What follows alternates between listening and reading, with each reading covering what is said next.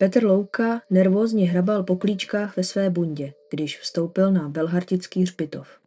I přes den byl tenhle kout jeho západního Česka nepříjemný a hrozivý. Při první návštěvě tu cítil tíseň, ale tato návštěva byla jiná. Musel tu získat informace pro svou novou knihu o českých mýtech a pověstech. Šel kolem známého stromu, pokroucené třešně, pod kterou prý ubrlec kdysi unesl nebohou dívku. Pověst? Nebo snad pravda? Kdo ví? Jeho oči se přesunuly na starý svatel svaté Máří Magdalény. Bylo tam něco jiného, něco nového. Tmavá skvrna na štítu kostela, která připomínala zdeformovanou tvář, kterou nikdy předtím neviděl. Koutkem oka zachytil nějaký podezřelý pohyb. Za stěnou kostela se rychle pohnul stín. Petr se otřásl. Uklidňoval se myšlenkou, že to byl jen výplot jeho fantazie, posílený pocitem strachu. Přesto se rozhodl opustit hřbitov a vrátit se později, možná radši s doprovodem přátel. Jen co udělal první krok, uslyšel něco, co mu doslova zmrazilo krev v žilách. Byl to hlas, jemný, ale zlověstný. Neodcházej, Petře, máme tu pro tebe něco speciálního. Panika ho plně ochromila. Rychle se otočil, ale nikoho neviděl. Srdce mu bylo jako zběsilé a adrenalin ho nutil utíkat. Přesto byla nějaká neviditelná síla, která ho držela na místě. Nepustila. Cítil, jak mu kolena stuhla, jak ztrácí dech. Najednou se skvrna na štítu kostela začala měnit. Tmavé kontury se rozplynuly a sformovaly novou tvář. Jeho vlastní tvář. Měl strach, ale nemohl se hnout. A v tu chvíli z těch zdeformovaných úst na štítu uslyšel zcela jasně. Nyní jsi součástí legendy Petře. Závrať ho ovládla a omdlel.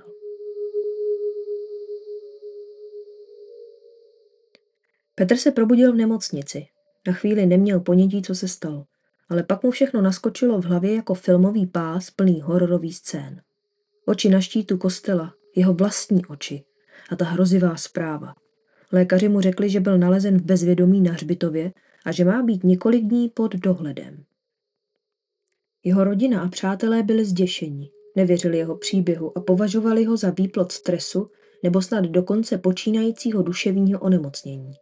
Ale Petr věděl, že to byla pravda a věděl, že se musí vrátit. Dva týdny po události, osamělý a plný obav, Petr znovu vstoupil na Velhartický hřbitov. Tentokrát měl v ruce připravený telefon jako digitální záznamník. Jestliže se mu podaří něco nahrát, alespoň bude mít důkaz. Chladný vítr foukal a oblaka zakrývala měsíc. Petr přišel pokroucené třešní a najednou zahlédl malou postavu. Byla to žena, nebo spíše dívka, v bílém šatu, jako by čerstvě unesená ze svatby. Svatební košil, šeptl Petr, když si uvědomil, že vidí onu krásnou panu z místních legend.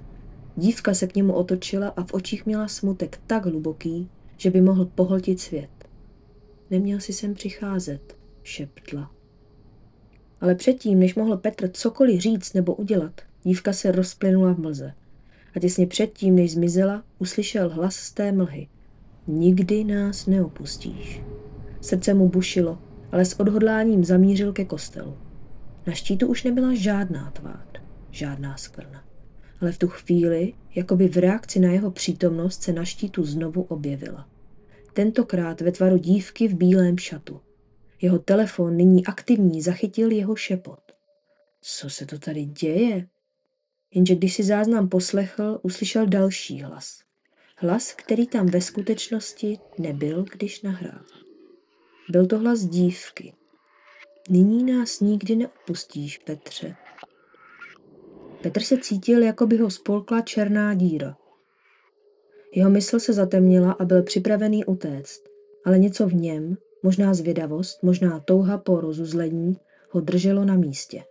Když se podíval na svůj telefon, všiml si, že nahrávání je stále zapnuté, ale obrazovka je potemnělá a špatně čitelná. Pak však zaznamenal něco nečekaného. Obrazovka bleskla a na displeji se napsala zpráva. Nyní si jedním z nás. Už neměl co ztratit. S rozhodným krokem vstoupil do kostela svaté Máří Magdalény. Uvnitř byla nesnesitelná tíseň, jako by atmosféra sálala temnotou, která byla hmotná. Přesně v tu chvíli, kdy vstoupil, zasla svíčka na oltáři a ve stínech, které ovládly interiér, se objevila postava. Vítej doma, Petře, pronesla dívka v bílém šatu. Už tě nikdy nepustíme. Co to znamená? Proč mě tady držíte? zakřičel Petr. Dívka se usmála a v jejich očích zářila zvláštní energie. Jsi spisovatel, Petře. Tvá slova mají sílu a my potřebujeme, aby naše příběhy žily, abychom my mohli žít. Nyní jsi součástí našich legend a tím i součástí nás. Tu chvíli se rozlehlo strašlivé zavrčení a ze stěn kostela se vynořily stíny dalších postav. Lupičů, satanistů a neznámých bytostí. Každý z nich pohlédl na Petra s hladem v očích. Teď si náš kronikář, Petře, a jakmile přijmeš svůj osud, budeš svobodný, řekla dívka a zmizela. Petr byl sám, ale cítil, že je součástí něčeho většího, něčeho děsivého. Zvedl svůj telefon a začal mluvit. Jakmile to udělal, skvrna na štítu kostela zmizela a Petr se cítil, jako by mu byla navrácena část jeho duše. Když opustil hřbitov, uvědomil si, že má teď možnost psát příběhy, které budou navždy ovlivňovat čtenáře. Ale platí za to cenu. Je nyní navždy spojen s Velhartickým hřbitovem, s jeho temnými bytostmi a legendami. Petrova kniha o Velhartickém hřbitovu se stala bestsellerem. Čtenáři tvrdili, že při čtení cítí podivné pocity a někteří dokonce hlásili, že spatřili ducha dívky v bílém šatu – ale nikdo netušil, že za každým slovem, za každým příběhem je něco mnohem temnějšího. Něco, co je nyní součástí Petra a součástí nás všech. Petr nikdy neprozradil pravdu, ale jednoho dne někdo jiný navštíví Velhartický hřbitov a objeví novou tvář na štítu kostela. Tímto způsobem legenda nikdy neumře. A teď, když jste slyšeli tento příběh, jste také součástí této legendy. A otázka zní, jakou cenu jste ochotní zaplatit.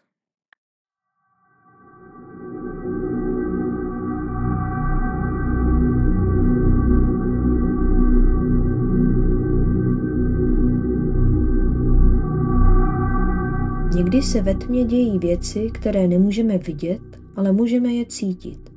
Vítejte v podcastu s názvem Zvuky tmy, kdy se ponaříme do nejtemnějších koutů našeho světa. Já jsem jmenuji Katka a toto je podcast o paranormálních aktivitách. Dnešním tématem bude Velhartický hřbitov, jak jste někteří poznali v úvodní povídce. Pojďme si říct něco k historii Velhartického hřbitova. Velhartický hřbitov se nachází jihozápadně od města Velhartice, nedaleko města Klatovy. Historicky známější a pro návštěvníky jistě pocitově příjemnější je nedaleko stojící hrad Velhartice. Nicméně zpátky k hřbitovu. Hřbitov těsně přiléhá ke kostelu svaté Máří Magdalény, který byl založen roku 1373. Počátkem 16. století byla přistavěna severovýchodní část a v 19. století byl významně upraven. Jsem si jistá, že mnozí z vás znáte povídku Svatební košile od spisovatele Karla Jaromíra Erbena. Co když vám ale řeknu, že Velhartický hřbitov byl inspirací této známé povídky? Povídka Svatební košile byla poprvé zveřejněna v roce 1843. Podobný příběh ale vylíčil již v 18. století německý spisovatel, omluvte moji Němčinu, Gottfried August Berger ve své básni Lenor z roku 1774, která měla inspirovat Karla Jormíra Erbena k napsání svatební košile. Každopádně Budeme-li věřit o verzi o Velhartickém hřbitově, kdy před dávnými a dávnými časy, v dobách, které už nepamatuje zřejmě žádný ze stávajících nárobků, se zde prý odehrálo něco děsivého. Co si tak odporného, že zatím nikdo nebyl schopen hřbitov od následků tohoto činu odčistit. A právě tyto hrůzy měly spisovatele inspirovat.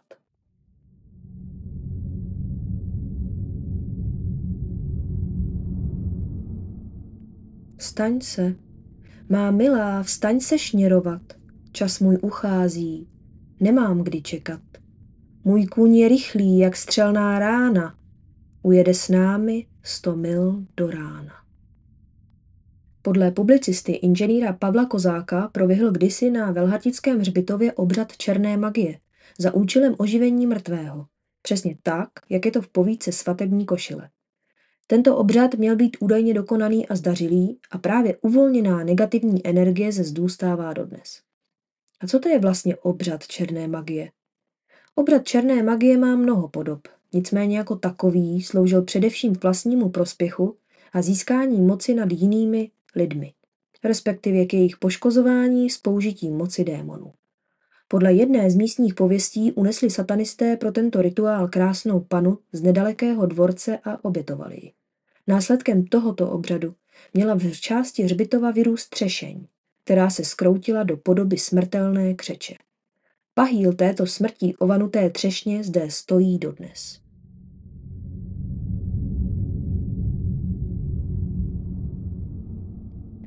Psychotronici před vstupem na tento hřbitov varují a nedoporučují ho, zvlášť osobám citlivějším. I místní lidé mají problém hřbitov navštěvovat, přestože tu mají spočinout v klidu jejich příbuzní. Na místě je prý velmi negativní energie, která, jak je známo, nenese nikdy nic dobrého. Údajně tu ženy měly při bohoslužbách padat v mlobách. Lidí s vlastní zkušeností při návštěvě hřbitova není mnoho. Nicméně na webu s názvem Ve spárech zla se dají najít zkušenosti lidí s návštěvou tohoto hřbitova. Jedním z těchto návštěvníků je i Mates. Tady je jeho příběh. Jestli se zabýváte duchovnem, anebo prostě jenom máte dar cítění energií, nechoďte tam. Já jsem byl od jak živa vůči různým energiím vnímavý. Některé kostely mě děsí už jen z dálky a dovnitř by mě nedostali ani párem volů. Někdy je mi naopak velmi příjemně a dokážu tam strávit i dlouhé hodiny a sosat pozitivní energii. Například Olomoucká katedrála svatého Václava. Ale tady na tom hřbitově to bylo něco neuvěřitelného. Zpočátku jsem necítil nic. Obešel jsem hřbitov z půlky a bez jakýchkoliv pocitů. Pak mě ale přítel, co tam byl se mnou, vyfotil u jednoho z hrobů, což mi bylo neskutečně nepříjemné a požádal jsem ho, aby mě už nefotil. Pak při přečtení nápisu z jednoho náhrobku se mi udělalo úzko a hřbitov jsem urychleně musel opustit. Podotýkám, že jsem nevěděl nic o pověsti, která se s místem pojí.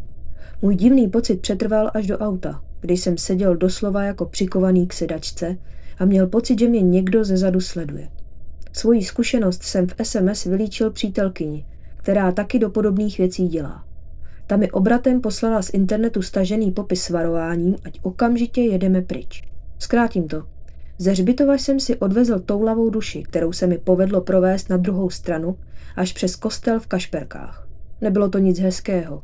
Pokud věříte a máte zkušenosti, radím nevstupovat. Další zkušenost místem popsal i pan Leoš Drahota a to následovně. Ve dvou a ještě pro jistotu v denní hodinu jsme se přeci jen jednoho letního parného odpoledne odváželi na Velhartický hřbitov stoupit. Nevím, jestli to způsobilo to horko, nebo opravdu jakási negativní energie, vládnoucí tu od dob temného obřadu, ale příjemně nám tu rozhodně nebylo. Už samotná stavba kostela působí poněkud tíživým dojmem. Není to klasický venkovní malebný kostelíček, ale spíš ponurá, chátrající neforemná kaple. Hřbitovní zeď obklopuje neprostupná divoká vegetace a za rohem hřbitova, kde byl oživen umrlec a kam se nedoporučuje chodit, pak stojí řada vysokých, ale jaksi neduživých, na větve chudých modřínů. Necítili jsme tu sice přímo žádné intenzivní silové působení, ale dlouho se nám tu setrvávat nechtělo. Jakoby na tomto místě skutečně číhalo i za jasného letního dne co si zneklidňujícího. Obešli jsme kostel, nahlédli do předsíně s křížem, přečetli pár náhrobků a pak jsme hřbitov zdánlivě bez úhony opustili. Umrlec nás nenapadl a do márnice nás nic nezavřelo. Zcela bez následků se však přeci jen naše návštěva tohoto divného místa neobešla. Mě chvilku po opuštění Velhartic totálně ochromila zatím nepoznaná míra dehydratace. Můj kolega ještě toho dne onemocněl a dlouho se pak z agresivní choroby vzpamatovával. Snad to bylo ale opravdu jen z toho horka.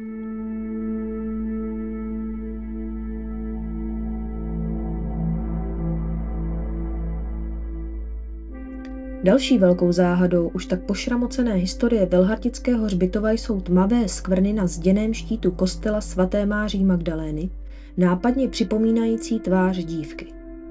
Tyto skvrny i po opětovném nanesení nového nátěru pomalu ale jistě opět ukazují svou přítomnost.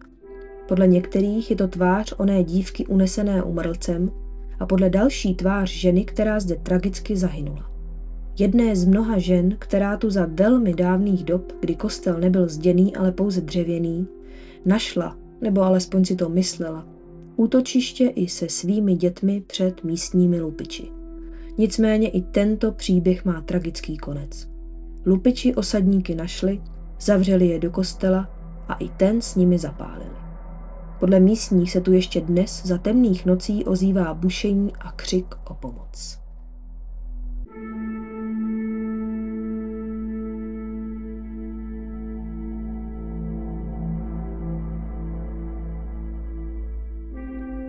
A aby toho nebylo málo, milí posluchači, na hřbitově se má také nacházet neoznačený hromadný hrob, kam byli naházeni zavraždění sudečtí Němci během jejich divokého odsunu po druhé světové válce. Jak jsem ji zmínila v úvodu podcastu, nedaleko hřbitova se nachází hrad Velhartice, který je údajně propojený se hřbitovním kostelem podzemní chodbou. V 17. století vlastnil hrad španělský dobrodruh Martin de Hovhurt. Jak jistě tušíte, ani tento příběh nebude mít pohádkový konec. Tento dobrodruh prý zdejší obyvatele obracel na katolickou víru a to poměrně drastickými způsoby. Přičemž se neštítil v hradní hladomorně umučit desítky lidí. Hledají tyto duše snad klid na Velhartickém hřbitově? Samozřejmě tu proběhlo několik pokusů o očištění tohoto místa. Účinek byl však rozporuplný. Někteří tvrdí, že se jim po návštěvě zdály špatné sny, cítili se sledováni, zatímco jiní žádné nepříjemné pocity nepocítili. A tak je možné, že energie tohoto místa má na různé lidi různé účinky. A tak moji milí posluchači, příště, když navštívíte Velhartice, buďte opatrní. Jak říká stará přísloví, někdy je lepší nespěchat tam, kam nás láká zvědavost.